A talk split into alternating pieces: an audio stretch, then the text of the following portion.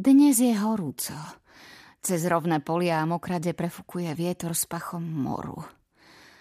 Keby ešte žil môj manžel, neuviazli by sme v takom počasí na jednom mieste.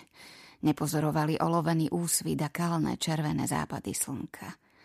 Cestovali by sme s kráľovským dvorom na vizitáciu cez pahorky a nížiny Hampshireu a Sussexu, najbohatšieho a najkrajšieho kraja v celom Anglicku. Jazdili by sme po cestách cez kopce a vyzerali more. Každé ráno by sme lovili, na poludne obedovali pod hustou klenbou stromov a večer tancovali vo veľkej sieni dajakého vidieckého sídla v žltkastom blikajúcom svetle pochodní.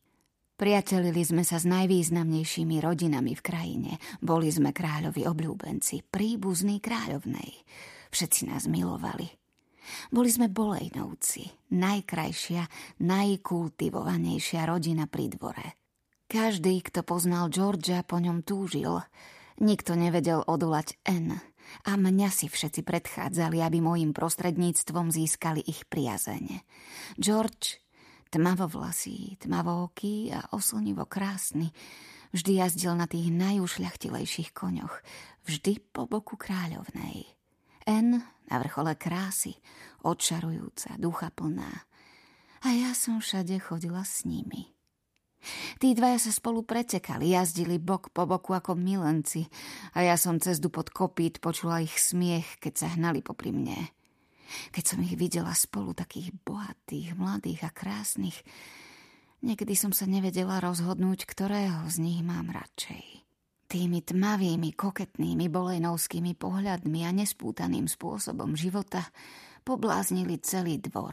Hazardní hráči, milovníci rizika – Obaja horliví zástancovia cirkevnej reformy, pohotovo uvádzajúci smelé argumenty, odvážny v čítaní i zmýšľaní. Pri dvore sa nenašiel jediný človek od kráľa až po poslednú kuchynskú slúštičku, ktorého by tí dvaja neoslnili. Dokonca ani teraz, po troch rokoch, nemôžem uveriť, že ich už nikdy neuvidím. Je možné, aby dvaja takí mladí, životom kypiaci ľudia len tak zomreli? Vo svojej mysli, vo svojom srdci ich stále vidím. Stále spolu jazdia, stále sú mladí a krásni. Vášnivo túžim, aby to tak bolo stále.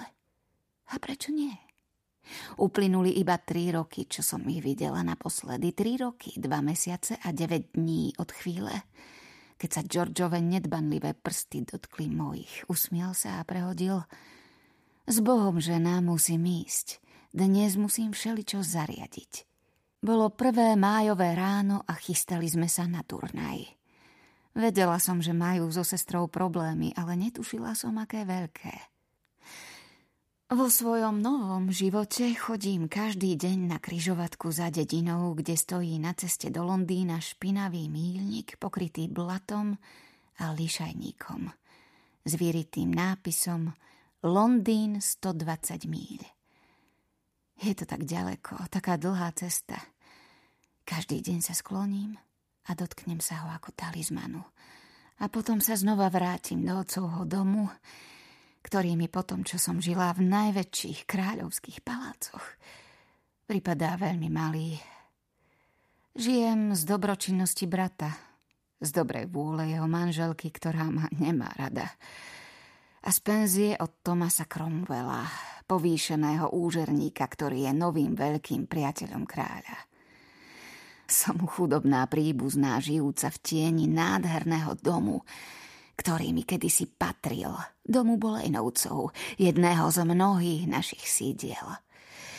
Žijem potichu a skromne, ako vdova bez vlastného domu, ktorú nejaký muž nechce. A to preto, lebo som vdova bez vlastného domu. Takmer 30-ročná žena s tvárou zbrázdenou sklamaním. Matka syna, ktorého mi vzali – Vdova bez vyhliadky na nový sobáš. Som jediná, kto prežil z nešťastnej rodiny. Dedička škandálu.